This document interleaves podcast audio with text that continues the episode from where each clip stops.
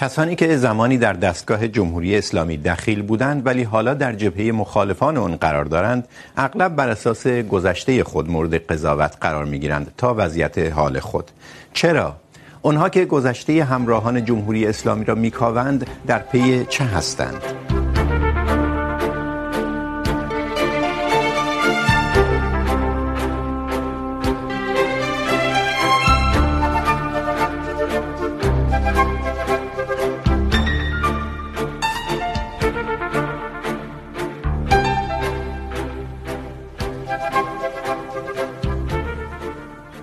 سلام به بینندگان پرگار. جمهوری اسلامی هم مانند دیگر نظام‌های برآمده از انقلاب شمار زیادی از سازندگان خود را به بیرون از قطار پرتاب کرده است.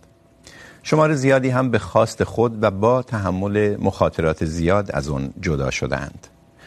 شاید جمهوری اسلامی را از نظر تعداد و اهمیت جدا شدگان از آن فقط بتوان با نظام شوروی برآمده از انقلاب اکتبر مقایسه کرد.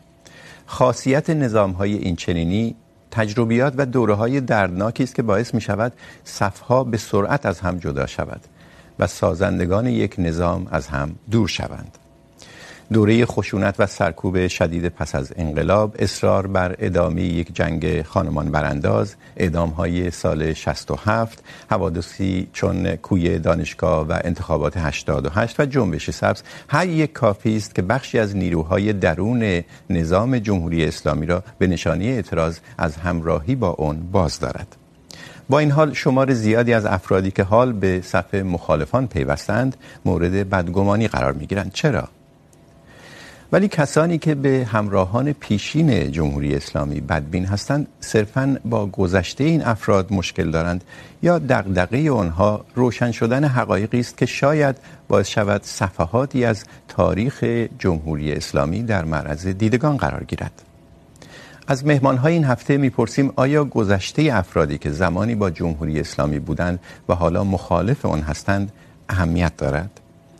لادن برومند از بنیاد عبدالرحمن برومند، بنیادی که احقاق حقوق قربانیان و بازماندگان خشونت‌های جمهوری اسلامی رو سرلوحه کار خودش قرار داده، سعید پیوندی جامعه شناس و علیاصغر رمضانپور تحلیلگر و فعال سیاسی که زمانی در جمهوری اسلامی معاون وزیر بود.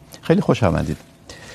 خانم برومند، گذشته کسانی که زمانی در جمهوری اسلامی بودند و حالا بیرون از اون هستند یا حتی مخالفش هستند اهمیت داره؟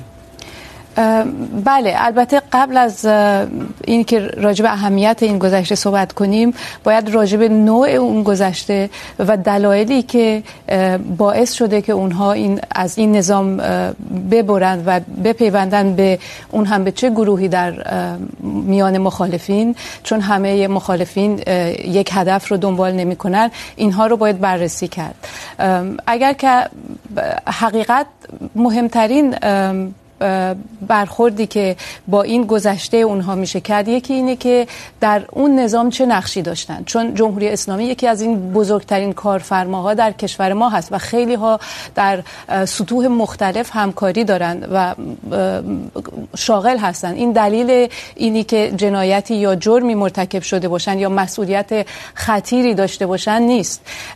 به همین دلیل تمرکز رو کسانی هست که در سطوح عالی مسئولیت داشتن و بعد به دلایلی جدا شدن. این دلایل رو باید بررسی کرد و کارها و کارنامه اونها رو در رژیمی که باش همکاری می‌کردن رو باید بررسی کرد و دید که چطور شده که چرا اونها اومدن بیرون. اگر به این دلیل باشه که نظر سیاسیشون عوض شده، متوجه شدن که اصولی که حاکم بر اون نظام هست اصول درستی نبوده و از نقطه نظر ما طرفدار حقوق بشر، حق فطری آزادی انسان شده باشند، دلیل باید البته بهترین راه اینه که خودشون توضیح بدن که چرا جدا شدن، چرا فکر میکنن مسئولیت قبلیشون درست نبوده، کارهایی که انجام دادن صحیح نبوده و کجا و چه ظلمهایی رو احیانا اونها باعث شدن. این روشنگری از نظر تاریخی خیلی اهمیت داره به این دلیل که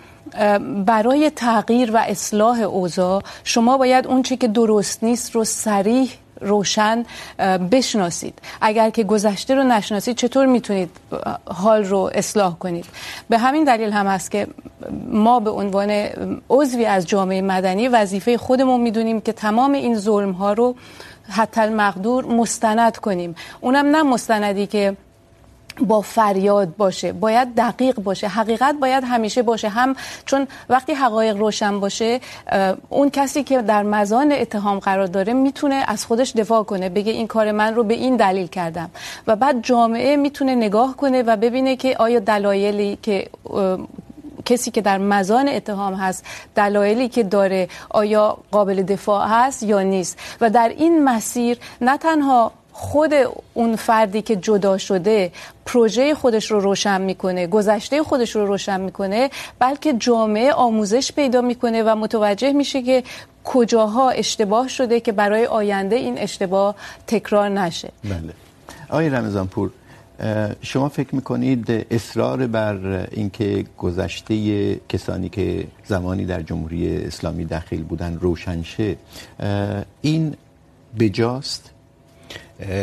نه فقط در مورد کسی که در جمهوری اسلامی مسئولیت داشته، به نظر من در مورد هر چهره‌ای که شخصیت عمومی به اصطلاح محسوب میشه از نظر سیاسی باید چنین چیزی وجود داشته باشه. یعنی به همون میزان که در مورد کسانی که در جمهوری اسلامی بودن این مسئله درسته، در مورد کسانی که مخالفان جمهوری اسلامی هم بودن به عنوان یک شخصیت سیاسی فعالیت سازمان یافته میکردن، چهره عمومی داشتن، در مورد اونها هم باید چنین چیزی وجود داشته باشه. بنابراین من میگم که نه فقط در مورد چهره‌های جمهوری اسلامی، در مورد دیگران هم این باشه. اما دو مسئله وجودتون از دیگران کیه؟ برای اینکه کسانی که روی کاویدن گذشته افراد همراه با جمهوری اسلامی تکیه میکنن بیشتر منظورشون خشونت‌هایی که یا سرکوب‌هایی که انجام گرفته به نام جمهوری اسلامی توسط کسانی که در این نظام بودن، آیا شما معتقد هستید تمام چهره‌های سیاسی در طول 30-40 سال اخیر باید بیان راجع به گذشته خودشون جواب بدن؟ تمام چهره‌های سیاسی که الان فعال هستن بله باید این کارو بکنن، برای اینکه ما وقتی از خشونت صحبت می‌کنیم خشونت رو فقط حکومت جمهوری اسلامی انجام نداده، دیگران هم خشونت انجام دادن. یعنی وقتی که مثلا کسی میاد، حالا من مثال میزنم، آقای دستغیب رو به عنوان امام جمعه شیراز، امام جمعه که نه مسئولیت قضایی داشته نه مسئولیتی اجرایی داشته، صرفا به این دلیل که امام جمعه بوده و مثلا به طور طبیعی خب با جمهوری اسلامی هست، کسی بیاد اون رو در عین نماز جمعه ترور بکنه، دیگرانی هم که با اون هستن که اونام هیچ گناهی ندارن، گروهی دیگه کشته بشن. خب به هر حال کسی که این کار رو کرده، کسی که یک مثلا دختر 17 ساله رو میفرسته که چنین کاری رو انجام بده، اون باید پاسخ بده. کسی که از نظر سیاسی از این جریان حمایت کردن باید پاسخ بده. منظورم اینه که رویه پاسخگویی رویه درستیه، ولی این باید عمومیت داشته باشه، فقط خاص کسانی که با جمهوری اسلامی بودن نیست. این یک نکته. نکته دوم اینه که به نظر من سطح مسئولیت رو باید تقسیم کرد. یعنی ما سه سطح مسئولیت داریم. یه سطح مسئولیت حقوقیه، مثلا اگر اقدامی در قوه قضاییه ایران صورت گرفته، کسی که مسئولیت قضایی داشته یا مسئولیت سیاسی بالاتر از به اصطلاح اون مسئولیت قضایی داشته باید پاسخ بده. این پاسخگویی این آدم فرق میکنه با پاسخگویی کسی که مثلا نماینده مجلس بوده و در اون دوری چنین مسئولیتی نداشته. اون باید پاسخگویی سیاسی باشه. نوع پاسخگویی حقوقی و پاسخگویی سیاسی به نظر من متفاوته. یه سطح دیگه هم یه سطح عام‌تری که پاسخگویی اخلاقیه، یعنی کسی ممکنه حتی مسئولیت سیاسی هم نداشته در اون دوره. بنابراین من فکر می‌کنم که باید مسئولیت اخلاقی رو شما چجوری تعریف می‌کنید؟ یعنی صرفاً کسی که اعتقاد داشته جمهوری اسلامی داره کار درستی می‌کنه در اعمال این خشونت‌ها، حالا اگر به نتیجه رسید که این کار درست نبوده از نظر اخلاقی باید بیاد این رو بیان کنه و بله. آقای پیوندی، شما به عنوان جامعه شناس چطور این مسئله رو نگاه میکنید؟ یعنی از یک سو ما بازماندگان قربانیان خشونت‌های جمهوری اسلامی رو داریم که میگن نمیشه به صرف این که کسی به صف مخالفان پیوسته دیگه بدون هیچ علامت سوالی در مورد گذشتهش او رو با آغوش باز پذیرفت، ولی از طرفی اونهایی که الان در صف مخالف جمهوری اسلامی قرار دارن احساس میکنن که این بدگمانی و این سوء ظن اصلا مانع کارشون میشه در بیان عقایدشون؟ من فکر میکنم که همونجوری که در خیلی از اسناد سازمان‌های بین‌المللی هم ما میتونیم ببینیم، در واقع خاص اینی که گذشته یک کشور، اتفاقاتی که افتاده، تراژدی‌ها و جنایاتی که اتفاق افتاده احتمالاً اینها روشن بشه، این یه خاص مشروعیه که کسی نمیتونه اونو در واقع نفی بکنه، جز این که در یه شرایط خاصی یک کشوری تصمیم بگیره که به این یا به اون دلیل، همونجوری که در گذشته بر برخی از کشورها شاهدش بودیم، به خاطر مصلحت عمومی ما در این یا اون مورد این کار را انجام ندیم و در کشورهای ما شاهد اون بودیم. اما اون بخشش که با آینده به نظر من ارتباط پیدا میکنه اینه که ما چه کشوری در آینده میخوایم بسازیم و با چه کسانی میخوایم بسازیم. الان ما تجربه‌های مختلفی در دنیا در مقابل ما، ما خود تجربه ایران را داریم که بعد از انقلاب چه برخوردی با کسانی که در رژیم گذشته بودن انجام دادیم. تجربه‌های دیگه داریم در دنیا، در اروپای شرقی، در امریکای لاتین، در لیبی، در جاهای دیگه، و الان وضعیت این کشورها را هم می‌بینیم. بنابراین با دیدن اینها میتونیم فکر کنیم که ما به عنوان کسانی که دموکرات هستیم، به حقوق بشر اعتقاد داریم، می‌خوایم ایران تغییر بکنه و تبدیل به یک حکومت باشه که به حقوق بشر احترام بذاره، این مستلزم چه نوع برخورد در واقع عاقلانه و دوراندیشانه و در واقع حقوقیه که این راه را هموار بکنه. من فکر می‌کنم که بعضی موقع احساس من اینه که ما در کسانی که بیش از اندازه تکیه می‌کنن بر گذشته، نوعی روانشناسی انتقام و روانشناسی موندن در گذشته رو می‌بینم، ولی بدون اینکه بخوام این را در واقع در مورد کسانی به کار ببرم که به خصوص که احتمالاً خواهان این هستن که کسانی که جنایتی مرتکب شدن اونها رو در واقع دیگران در موردشون چشم پوشی بکنن. خانم برومند چنینه؟ آیا رگی از روانشناسی انتقام هست در اصرار بر اینکه گذشته آدم‌ها روشن شه؟ در بعضی‌ها ممکنه باشه، در بعضی دیگه فقط ممکنه که دادخواهی باشه. مسئله اینی که شما از حقوق قربانیان نمیتونین بگذرین و همینطوری که آقای پیوندی هم اشاره کردن، ما تجربیات کشورهای دیگر رو دیدیم. مثلا در گواتمالا بعد از یک جنگ 30 ساله بین چریک‌ها و حکومت به این توافق رسیدند که بشینن سر بر جزئی از قرارداد صلحشون این بود که یک کمیسیون حقیقت یاب تشکیل بشه و این کمیسیون حقایق نقض حقوق بشر در این 30 ساله رو در موردش تحقیق کنه و یک گزارشی بده. ولی در متن همون قرارداد صلح هم این بود که پیگرد قضایی و کیفری انجام نشه.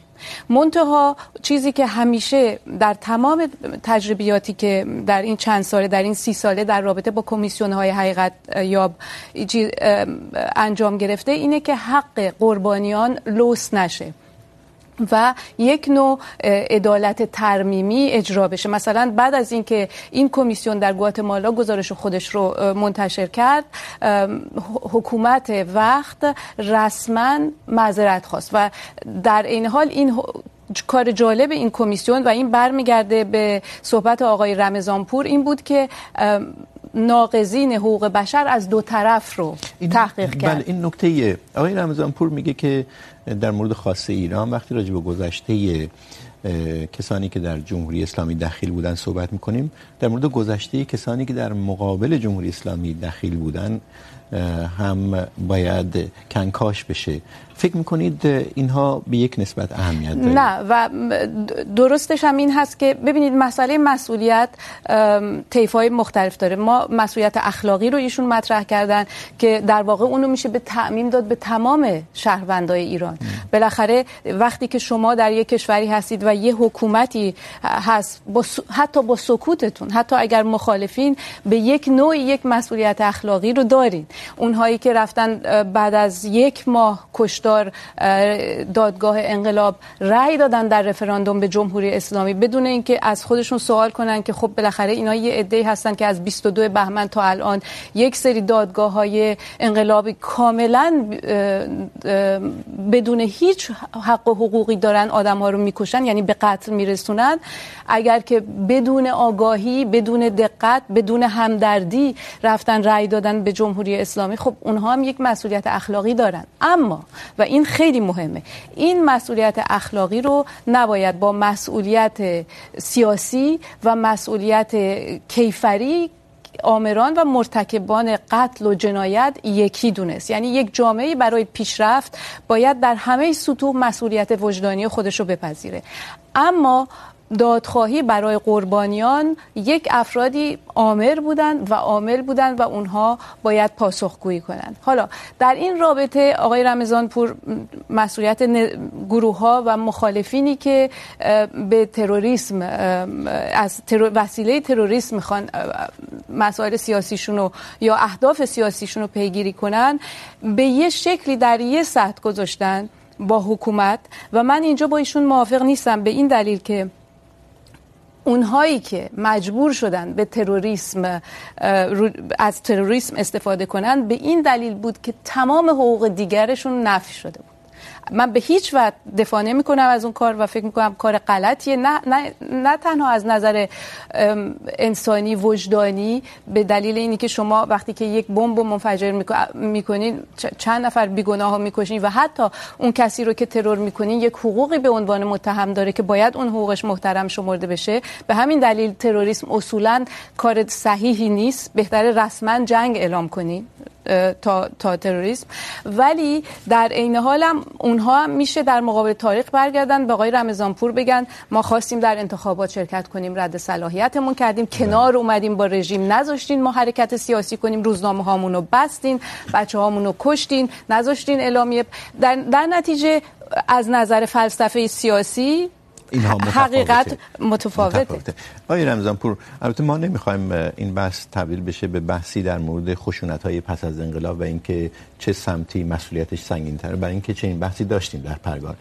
ولی به طور اخص خانم برومند میگه که گذشته کسی که در جمهوری اسلامی مرتکب خشونت شده نمیتونه متناسب با گذشته کسی که بیرون از جمهوری اسلامی مرتکب خشونت شده قرار بگیره و اینها بشه. از منظر حقوق بشر تو اعلامیه جهانی حقوق بشر این اعلام شده که اگر همه حقوق شما ازتون سلب بشه، حق شورش دارین. حق شورش حقیه که از نظر حق شورش معنی حق قتل نیست. نه، کاملا با شما موافقم. من راجع به قتل صحبت می‌کنم. مثالی که مشخصاً زدم در مورد فردی بود که در شیراز نه مسئولیت قضایی داشت، نه مسئولیت اجرایی داشت. پستی رو هم که داشت که بعد از انقلاب بهش نداده بودن. یعنی پیشنماز مسجد جمعه به اصطلاح شیراز بود، قبل از انقلاب هم بود، بعد از انقلاب هم بود. یه آدم 68 ساله، این یک کسی تصمیم میگیره که یک دختر 17 ساله بمب خودش ببنده، بره اونجا، هم اونو بکشه، هم کسانی که دور و بر اون بودن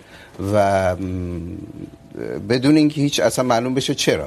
هیچ اجباری هم به این معنا نبوده که مثلا بگیم که اونا هیچ اقدام دیگه در اون زمان نمیتونستن. من میگم اون مقام سیاسی که این دستور رو داده، اون تیمی که این دستور رو، این کار رو انجام داده و اون مسئول کسانی که از نظر سیاسی از این اقدام دفاع کردن، به همون میزان که کسانی که در سال 67 مثلا دستور دادن که کشته بشن، کسانی که در زندان بودن مسئولیت کیفری دارن و مسئولیت سیاسی دارن و مسئولیت اخلاقی. شما فکر میکنید به کلی بدگمانی اون بخشی از اپوزیسیون که نسبت به همراهان پیشین جمهوری اسلامی اعمال میشه، این به کلی بی‌پایه است و بی‌اساسه، ناشی از بدبینی مزمن، ناشی از چیه؟ یا اینکه نه دلایل قابل قبولی در این بدگمانی میبینید؟ روشنه که این بدگمانی دلایل قابل قبولی داره. یعنی به هر حال شما وقتی ما از جمهوری اسلامی صحبت میکنیم با یه رژیمی طرف هستیم که سابقه 30 سال سرکوب داره، جرم و جنایت داشته، کشتار بیرحمانه داشته، جنایت علیه بشریت داشته، در این تردید نیست. بنابراین هر کسی که در چنین حکومتی مسئولیت بالایی داره به طور طبیعی زیر تردید هست، این قابل انکار نیست. البته اون جنبه که آقای پیوندی اشاره کردن باعث میشه، یعنی اون روحیه انتقام گرفتن که اونم به هر حال قابل فهم هست، نه اینکه اون روحیه انتقام گرفتن باعث میشه که دیگه ما اون سه سطحی رو که من تقسیم کردم، یعنی سطح کیفری و حقوقی، سطح سیاسی و سطح اخلاقی رو با هم دیگه قاطی بکنیم. یعنی اگر کسی اگر ما دامنه رو اینقدر وسیع بگیریم که به قول خانم برومند دیگه حتی اون کسی که رفته رأی داده روز در واقع انتخابات جمهوری اسلامی هم اونم بگیم مسئولیت اخلاقی داره که به نظر من چنین چیزی نیست، برای اینکه عمل رأی دادن در اون دوره حداقل و به طور کلی عمل رأی دادن عمل در واقع خلاف قانون یا خلاف اخلاقی نیست که مسئولیت داشته باشه و من در این سطح حرف نمیزنم، چون اگه این سطح باشه که خب ما راجع به هر شهروندی مسئولیت اخلاقی داره. ما داریم راجع به کسانی حرف میزنیم که در جمهوری اسلامی مسئولیتی داشتن و محل اثر بودن. فکر می‌کنید پاسخگویی حقوقی هم باید بدن به اونها؟ کسانی که مسئولیت حقوقی داشتن باید پاسخگویی حقوقی بدن. ولی به عنوان مثال مثلا فرض کنید در سال 67 یه آقای خمینی یه دستور داده، یه گروه رو فرستاده، یه عده رو کشتن که جنایت علیه بشریت و محکومه، در این تردیدی نیست، حقوق قربانیانش باید رعایت بشه. ولی اگر نماینده مجلسی در اون زمان در مجلس بوده، این به معنای این نیست که اون هم مسئولیت کیفری داره و همون میزانی که مقامات قوه قضاییه. خانم برومند، احتمالاً شما بین کسانی که پست‌های مختلف، مسئولیت‌های مختلف در جمهوری اسلامی داشتن تمایز قائل میشید دیگه، نه؟ 100%.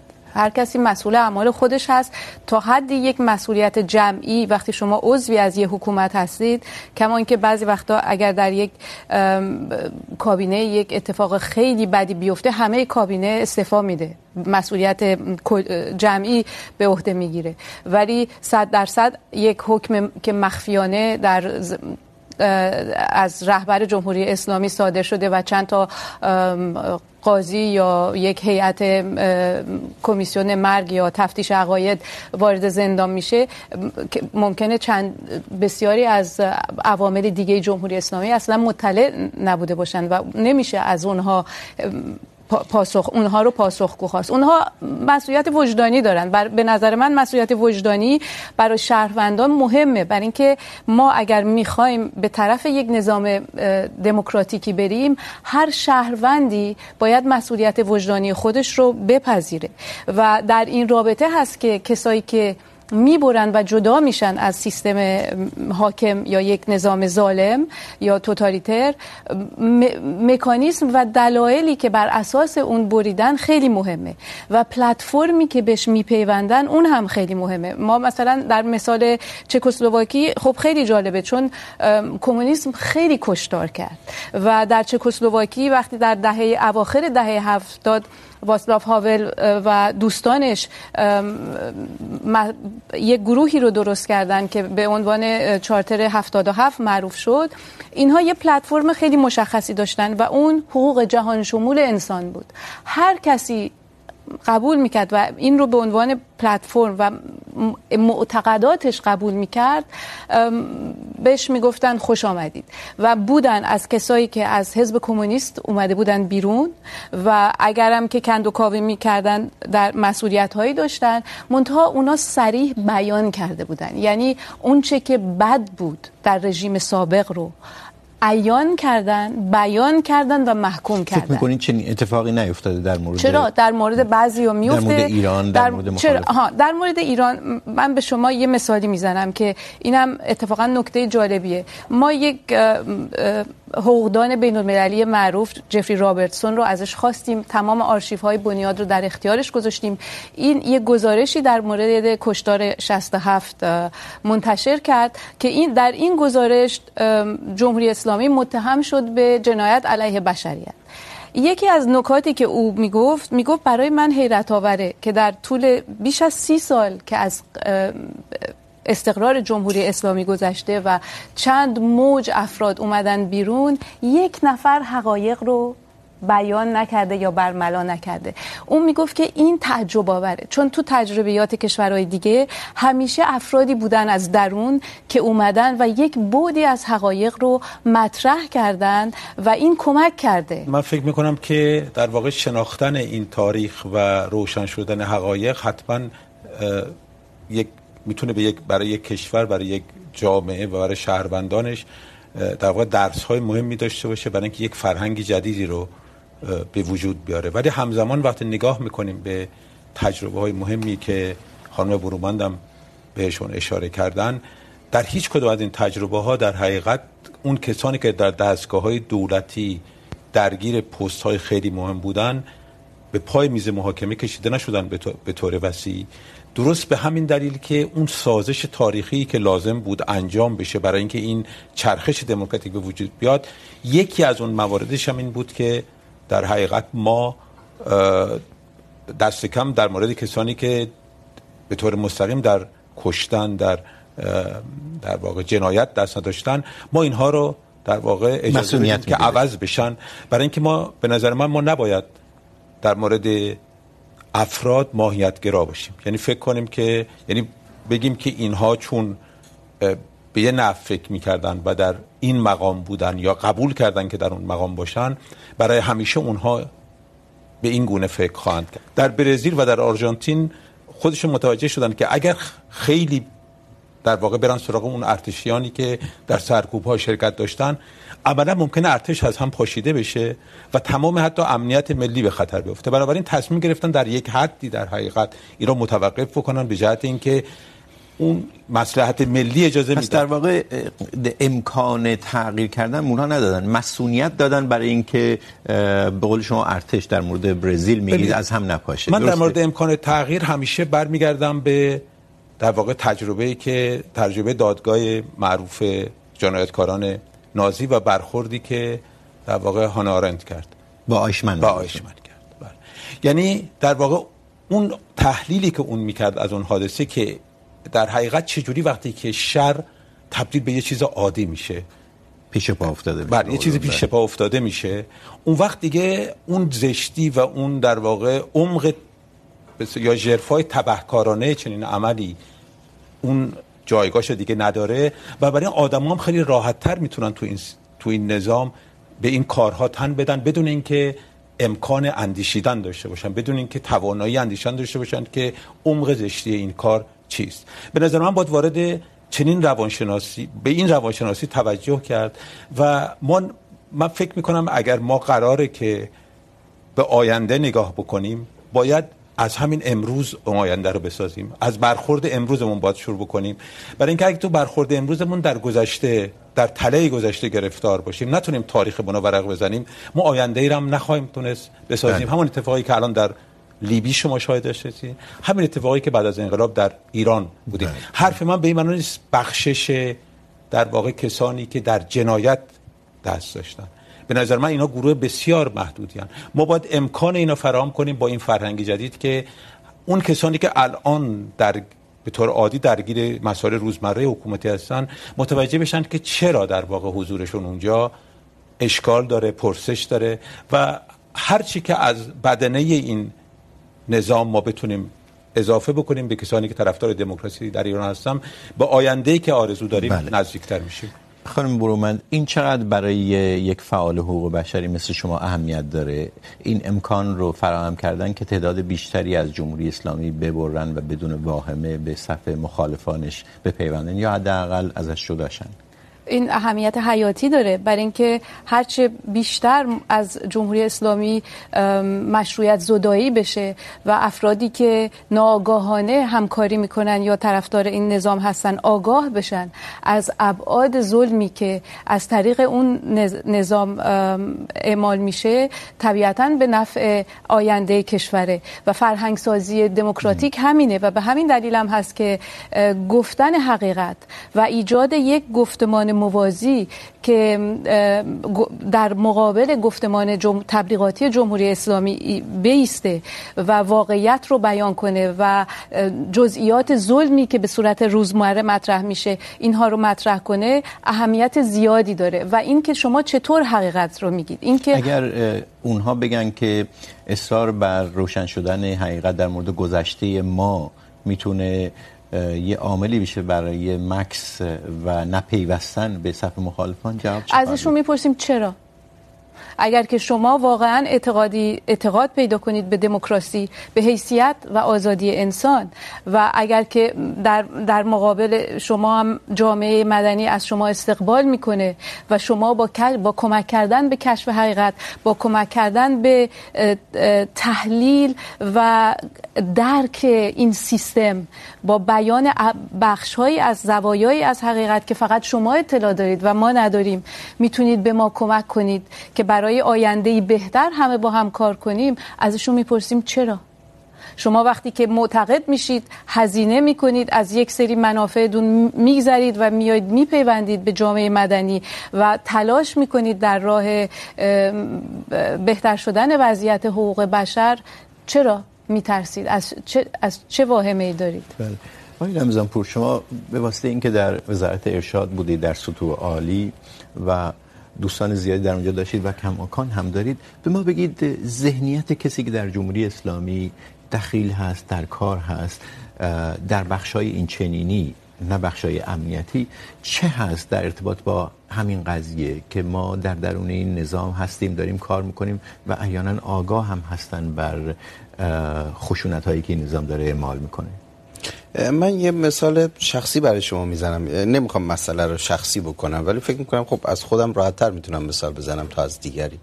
ببینید، من و نسلی مثل من که در واقع در جریان انقلاب بودن، حالا نمیخوام تحلیل بکنیم که چه اتفاقی افتاد، ولی وقتی که ما بعد از سال 59 60 یا زودتر 58 فهمیدیم که این اتفاقی که بعد از اون چیزی که ما بهش میگفتیم پیروزی انقلاب افتاد، اون چیزی نبود که ما در انقلاب تصور داشتیم به جهات مختلف. وقتی که متوجه شدیم که چنین چیزی نیست، دو تا مسیر وجود داشت. یا یک مسیر این بود که شما شروع کنید به در واقع مبارزه سیاسی کردن با حکومت، و یک مسیر این بود که شما اصلا کلا از سیاست بکشید کنار. و مسیری که اتفاق افتاد، این تمایز یک بار اتفاق نیفتاد، یعنی یک چیز تجربی بود. شما گروه زیادی شروع کردن هر روز با یک چیزی مخالفت کردن، بنابراین مسیری که به جایی رسید که یک گروهی فکر کردن که دیگه نمیتونن با این حکومت کار بکنن، نه یک بار اتفاق افتاد و نه یک بار از همه سطوح. بنابراین درسته یک بار اتفاق نیفتاد، ولی کسی که در صف مخالفان بود همون موقع و الان هم جزء فعالان حقوق بشری ممکنه بگه بله، ولی آخه 20 25 سال بعد طول بکشه این جدا شدن از جمهوری اسلامی. آخه جدا شدن از جمهوری اسلامی معنا داره. ببینید، ما یک بخش، اون بخشی که در واقع در جمهوری اسلامی مسئولیت اصلی سرکوب رو به عهده داشت، که به نظر من اون بخش از سال 58 تا الان تغییر عمده‌ای نکرده، یعنی همون ترکیب عمده است که داره این کار رو میکنه. اون از اون بخش اتفاقا کسی از جمهوری اسلامی جدا نشده، یعنی شاید مثلا در یکی دو مورد استثنایی مثلا کشته شده باشه یا بعد مرده باشه، کسی از جمهوری اسلامی جدا نشده. میایم توی سطح بدنه اجرایی جمهوری اسلامی، بدنه‌ای که در یه دوره مثلا زیر نظر آقای بازرگان بودن، بعدش آقای بنی صدر بود، بعدش آقای موسوی بود، این بخش عمده این بدنه تقریبا هیچ مسئولیت کیفری یا حقوقی نسبت اون چیزی که اتفاق افتاد نداشت. مسئولیت سیاسی رو نمیخوام نفی بکنم، به همین دلیل اونا در مرحله اول خودشون رو به عنوان مسئول این که کسی کشته شده باشه یا کسی به زندان افتاده باشه نمیدونستن. اونها اتفاقا فکر میکردن که خب اگر اینا در صحنه اجرایی کشور حضور داشته باشن، میتونن از میزان تخلفاتی که صورت میگیره کمتر بکنن. خود من تردید نداره، من معاون وزیر ارشاد بودم، مسئولیت حوزه بررسی کتاب زیر نظر من بود، به طور طبیعی خب در اون کار اونجا سانسور صورت می گرفت. ولی ما وقتی که اومدیم، اصلا بعد از دوم خرداد جریان دولت اومد، آقای مهاجرانی اومد، بعد آقای محسن جامعی و بعد کسانی مثل من، تصور ما این بود که اگر ما در ارشاد باشیم موفق میشیم از میزان سانسور کم بکنیم. هیچ دوچار این توهم نبودیم که ما توی ارشاد باشیم دیگه هیچ سانسوری نمیشه، ولی فکر میکردیم ما میتونیم از میزان سانسور کم بکنیم. بنابراین فکر میکردیم همین که بتونیم از میزان سانسور کم بکنیم این رو توجیه میکنه که ما اونجا حضور داشته باشیم. ممکنه این درست باشه یا غلط، این یه بحث سیاسیشه، ولی میخوام بگم که بخش عمده‌ای از کسانی که اونجا حضور داشتن و حتی همین الان هم دارن در بخش‌های اجرایی کشور، تصورشون این نیست که اینا دارن از مشروعیت سیاسی حکومت دفاع میکنن. تصورشون اینه که اونا در بخشی که میتونن کار مفیدی انجام بدن و یا از انجام کار بدی جلوگیری بکنن، اون کار رو انجام بدن.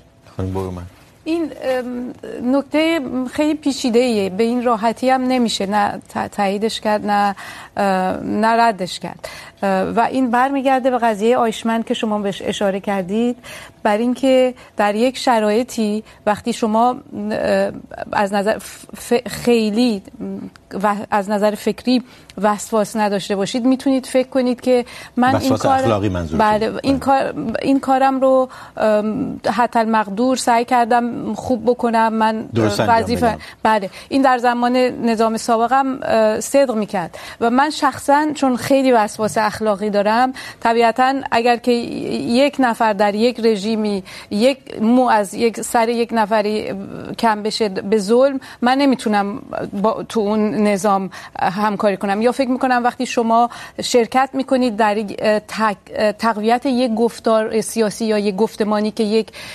نظامی رو مشروع میکنه که اینقدر جنایت میکنه، خب بالاخره یک مسئولیتی دارید ازش.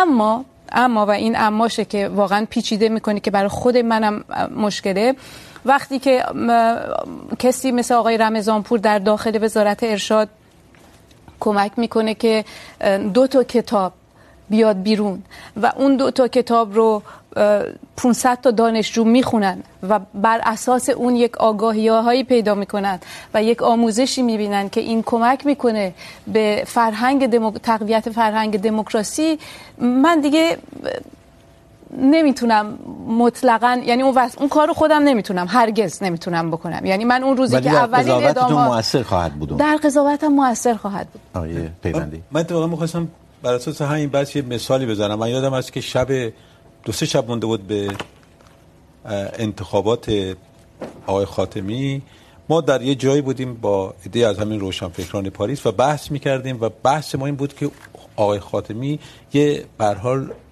مسائلی مطرح میکنه که تازگی داره و خیلی مردم به این توجه کردن و خیلی جوونا و خصوص زنا به این مسائل توجه کردن و خیلی اتفاق خیلی مهمی که داره در ایران میفته. و یه عده هم میگفتن آقا اگه ایشون تا نگه با آقای خمینی مرزبندی نکنه یا اگه نگه مثلا این یا اون مسئله، ما اصلا نمیتونیم حتی فکر بکنیم که ایشون میتونه حتی نیت خوبم حتی داشته باشه. من میخوام بگم اون روانشناسی تنفر و روانشناسی که در واقع مانند یه پرده‌ای ما را از دیدن واقعیات دور میکنه، من ترس من در واقع مخالفین، در نیروهای خارج از حکومت و در روشنفکران اینه. ببینید ما 2 تا شخصیت رو من میتونم مثال بزنم الان، یکی آقای سروش، یکی آقای میرحسین موسوی. وقتی آقای سروش جزو شورای انقلاب فرهنگی بود و بعد اومد بیرون و تعداد زیادی مقاله نوشت، نقد کرد و یکی از اولین کسانی بود که در ایران از درون اتفاقا نشون داد که چرا این مکانیزم محکوم به شکسته و چرا اسلامی شدن دانشگاه و اسلامی شدن علوم انسانی غیر ممکنه. و ما کمتر کسی در ایران میتونیم بگیم که تونسته تا این حد، با اینکه کاملا اون نظر یه تحلیل یه آدمی نیست که مثلا سکولار و از بیرون میخواد بحث کنه هست، ولی در روشن کردن بحث خیلی مهمه. یعنی معتقدید نقد آقای سروش به اون چه که در جریان انقلاب فرهنگی اتفاق افتاد مؤثرتر از کسانی است که بیرون از نظام ایستاده بودند؟ هزاران برابر به نظر من. یعنی کاری که آقای سروش کرد در حقیقت در روشنگری این در این میان برای اون کسانی که در ایران بودن و می‌خواستن در واقع حقایق را بهتر بفهمن مفهوم دانشگاه چیه و مفهوم علوم انسانی چیه، به نظر من کار اون خیلی با ارزش بود. و مثال دومی که می‌خواستم بزنم در مورد آقای میرحسین موسوی است.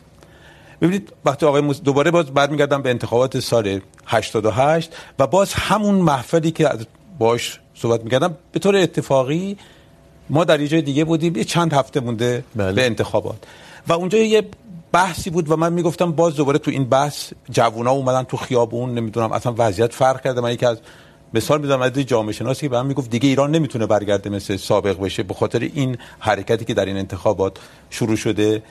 و این افراد من بعضیشون به من میگفتن که اصلا این انتخابات نیست، ولی جنبش سبز بعد از این اتفاق افتاد. یعنی اگر آقای موسوی نبود و آقای موسوی به این ترتیب برخورد نمی‌کرد و در واقع اون به انتخابات نمی اومد و بعدم وای نمی ایستاد که ما اصلا جنبش سبز نداشتیم.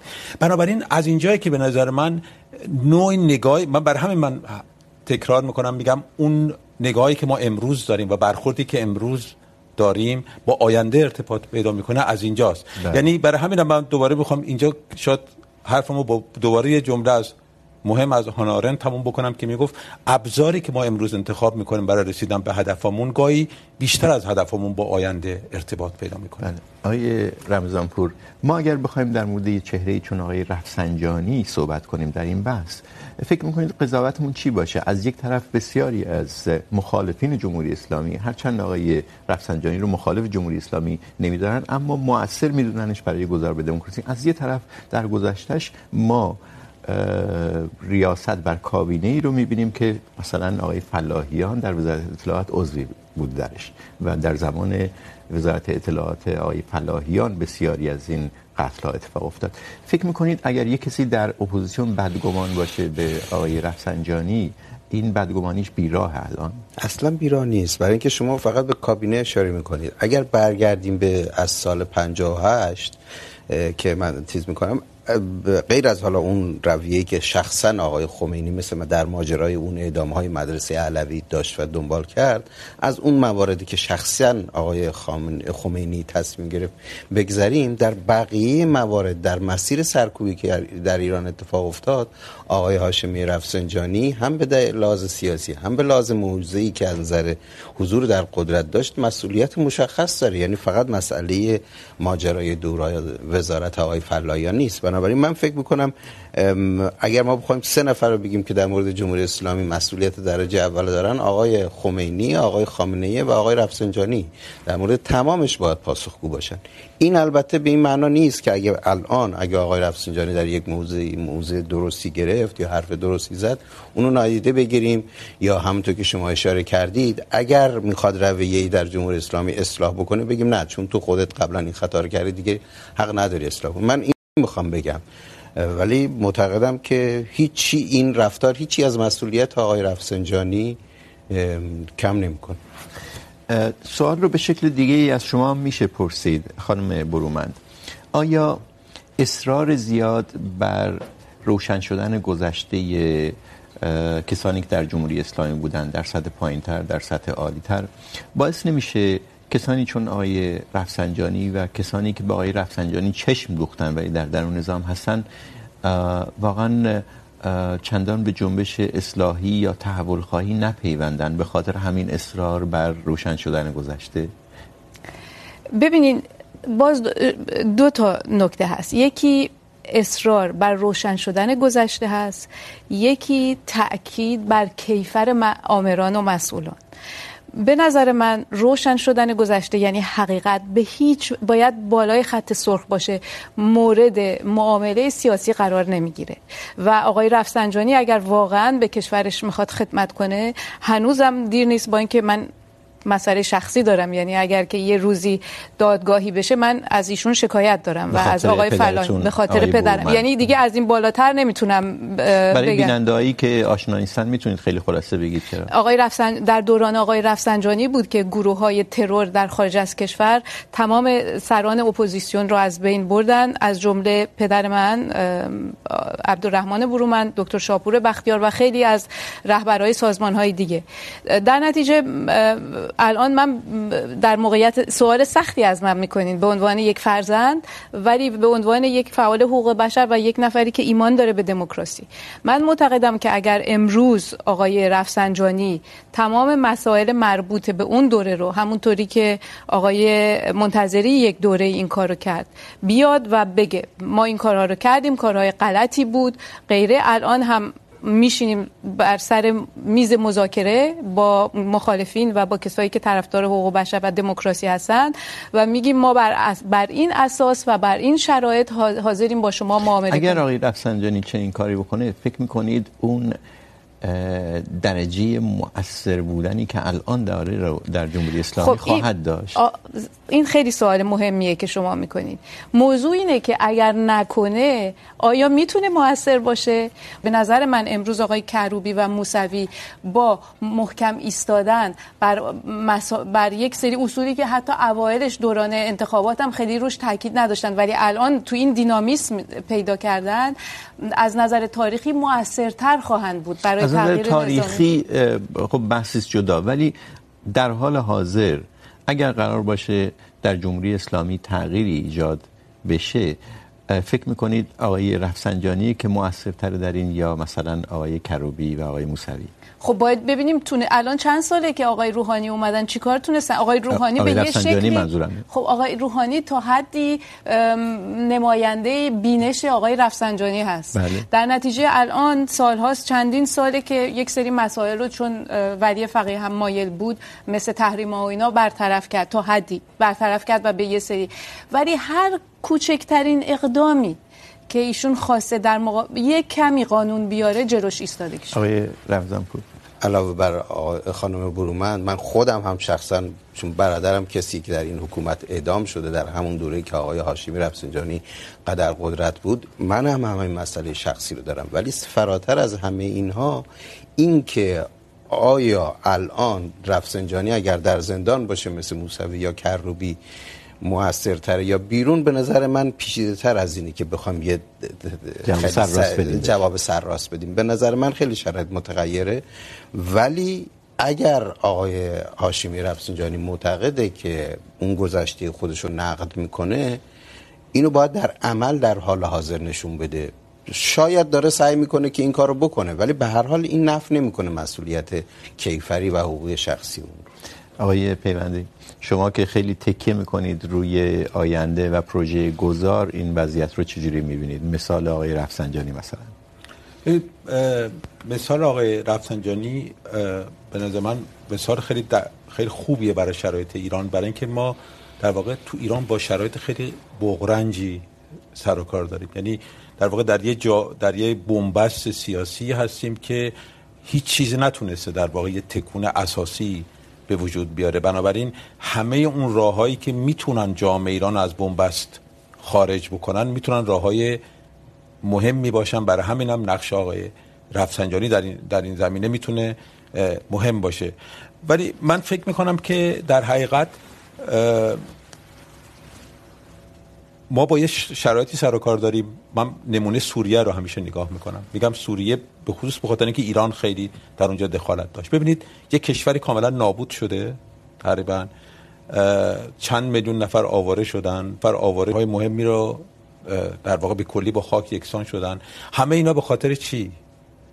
واقعا به خاطر در حقیقت اگر تو این کشور دوهای روشنبینی بودن که میتونستن به موقع در واقع خیلی چیزا رو ببینن، شاید ما به اینجا نمی‌رسیدیم. ولی در منطقه ما در کشوری در منطقه زندگی می‌کنیم که افراد قادرن به همچین کارهای روی برن. یعنی قادرن نابودی کشور رو ببینن، نابودی که یه سری چیزهای عقب نشینی نکنن. و در چنین شرایطی به نظرم باید رفتار آدم‌ها رو ارزیابی کرد. ما نه در چکسلواکی هستیم، نه در قلب اروپا هستیم، ما در ایران هستیم، جایی که در حقیقت فراموش نکردن تاریخ بخشی از حافظه تاریخی ماه. ما 14 قرنه که تاسوع و عاشورا داریم گریه میکنیم و فوش میدیم یه عده‌ای که امام سوم شیعیان را کشتن. یعنی یاد نگرفتیم ما به تاریخمون ورق بزنیم. ما تو روانشناسی انتقام، تو باستولید روانشناسی انتقام تو دنیا اصلا بی‌نظیر هستیم.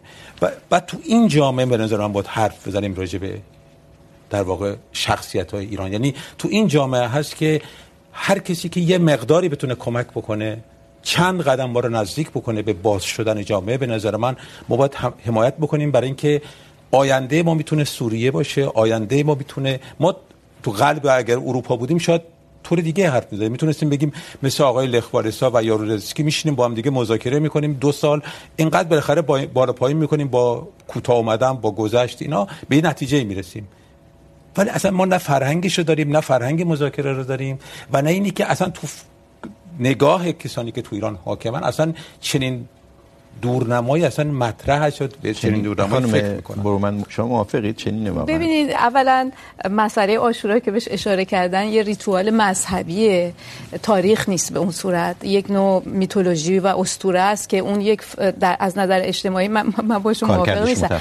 بعد من مورخم، 28 مرداد هم هست امریکا، به خاطر 28 مرداد هم هست هیچ کس نبخشیده امریکا رو، نه روشنفکرا بخشیدن نه حکومت بخشیده. یعنی در واقع ما اگه میگم من به عنوان مصدقی میتونم ممکنه ببخشم، ولی اصلا موضوع بخشیدن و غیر تاریخ، فصل‌های تاریخ رو شما روشن میکنید. میخوایم درک کنیم، خودمون رو بشناسیم، گذشتمون رو بشناسیم که بتونیم بهتر بریم جلو. من فکر می‌کنم از نظر تحلیل سیاسی و حتی بخشش اخلاقی ما میتونیم بگذریم، ولی از نظر کیفری و حقوقی نمیتونیم. یعنی وقتی که شما از همین سال ماجرای 88 و کهریزک و اینها که خب بالاخره کسایی بردن، گرفتن، زدن، کشتن، اتفاق افتاده، من که نمیتونم به خانواده اون آدم بگم که تو فراموش کن چون حالا ما میخوام بریم وارد گذار. در مورد قبل از اونم همینطور، یعنی مشمول مرور زمان که نمیشه که حالا چون سال 67 اتفاق افتاده خیلی گذشته یا مثلا سال 58 بوده. بنابراین میگم این بخش به نظر من اصلا معنی نداره، یعنی هیچ کس نمیتونه بگه ازش بگذرین، مگر اینکه کسی ولی خون باشه مثلا بگه من از اون میگذرم، اونم در یه دادگاه، نه اینکه در شرایطی که دستش بیجا بند نیست. اگر نگاه کنیم به تجربه بین‌المللی، در هیچ جا فرهنگ یک جامعه مدارا بودن، اینی که افراد همدیگه رو تحمل بکنن، همه اینا از آسمان به زمین نمیاد. اینها از پراتیک خود آدما شروع میشه و عوض شدن حکومت هم چیزی را به طور بنیادی عوض نمیکنه. ما اگه قراره برای یک فرهنگی مبارزه بکنیم که درش چنین چیزایی مثلا حقوق بشر باشه، کرامت انسانی باشه، دموکراسی باشه، همین امروز با رفتارمون شروع بکنیم و از جمله همین امروز به آدما حق بدیم عوض بشن، مایت‌گرا نباشیم و به خصوص اجازه بدیم که اگر جنایتی اتفاق افتاده، دادگاه‌هایی که صالح هستن و دادگاهایی که دیگه حکم اعدام نمیدن، انتقام جو نیستن، چنین دادگاه‌هایی به طور قانونی چنین کارا بکنن و نه به جای انتقام. خانم برومند، دو سه بار آیه پیوندی کلمه ماهیت‌گرا یا به عبارتی ذات‌گرا رو استفاده کردن.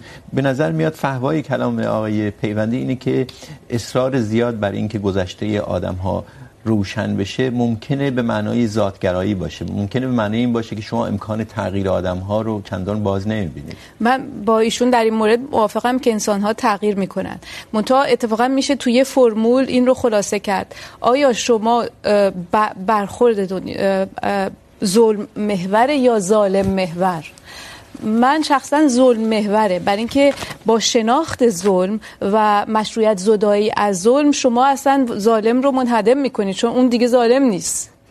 متوجهید؟ و اهمیت اونه. به همین دلیل هم حقیقت خیلی مهمه که لوس نشه در این قضیه، و حتی اگر که مسئولیت کیفری در شرایط تاریخی تامین میشه برای آمران و کسایی که مرتکب جرم شدن، دولت یا شخص جامعه تصدیق ظلم رو میکنه و یک نوع عدالت ترمیمی در رابطه با قربانیان مطرح میشه. و مثلا در گواتمالا رئیس دولت پس از گزارش کمیسیون حقیقت رسما از قربانیان از طرف دولت عذرخواهی کرد. بله، جالبه که در این بحث موضع شما و آقای رمضانپور به یه شکلی کاملا برعکس شد. یعنی آقای رمضانپور هست که میگه که مسئولیت حقوقی نباید داد، از نظر اخلاقی هم موجه نیست و حتی یک رهبر معنوی، رهبر یک جنبشی نمیتونه از خانواده‌های قربانیان بخواد، ولی شما این امکان رو باز میدونید اگر در جایی مثل گواتمالا قرار گذاری صورت در شرایط خاصی. البته من با ایشون موافقم که هیچ کسی حق نداره از طرف قربانی ببخشه و دادگاه باید باشه و یک نوع دادگاه، کمیسیون های حقیقت یاب یک نوع دادگاه های جایگزین هستند که شما در اونجا وضعیت قربانی مطرح میشه، جامعه مسئولیت. وقتی میگن عدالت ترمیمی یعنی شما جامعه جبران خسارت میکنه، یعنی هر کدوم از شهروندا از طریق مالیاتشون جبران خسارت میکنن و اینجاست که اون مسئولیت جمعی مطرح میشه و جامعه به عهده میگیره مسئولیتشو. به همین دلیل یک مسئله کیفر دادن و عقوبت جرم در رابطه با شرایط تاریخی گذار روشن میشه. بله. ممنون. برنامه این هفته همینجا تموم میشه. تشکر از اینکه پای این بحث نشستید و همینطور از مهمانهای برنامه لادن برومند، سعید پیوندی و علیاصغر رمضانپور. آدرس برنامه را روی صفحه میتونید ببینید. به این آدرس برای ما ایمیل بفرستید. فیسبوک ما هم برقراره برای نظرها و پیشنهادهای شما. آقای حسین رحیمی در فیسبوک نوشته من از مهاجرین افغان در ایران هستم، هر هفته برنامه‌هاتون رو دنبال می‌کنم، اگر سعی کنین که زبان دری رو به سمت فارسی سوق بدین خیلی عالی خواهد بود. جواب ما به ایشون اینه که ما در چنین جایگاهی نیستیم و چنین کاری هم اگر میتونستیم انجام نمیدادیم، برای اینکه تنوع گویش ها، لهجه ها و زبان ها به خودی خود یک حسن تا مذرت. شب و روز بر همه شما خوش.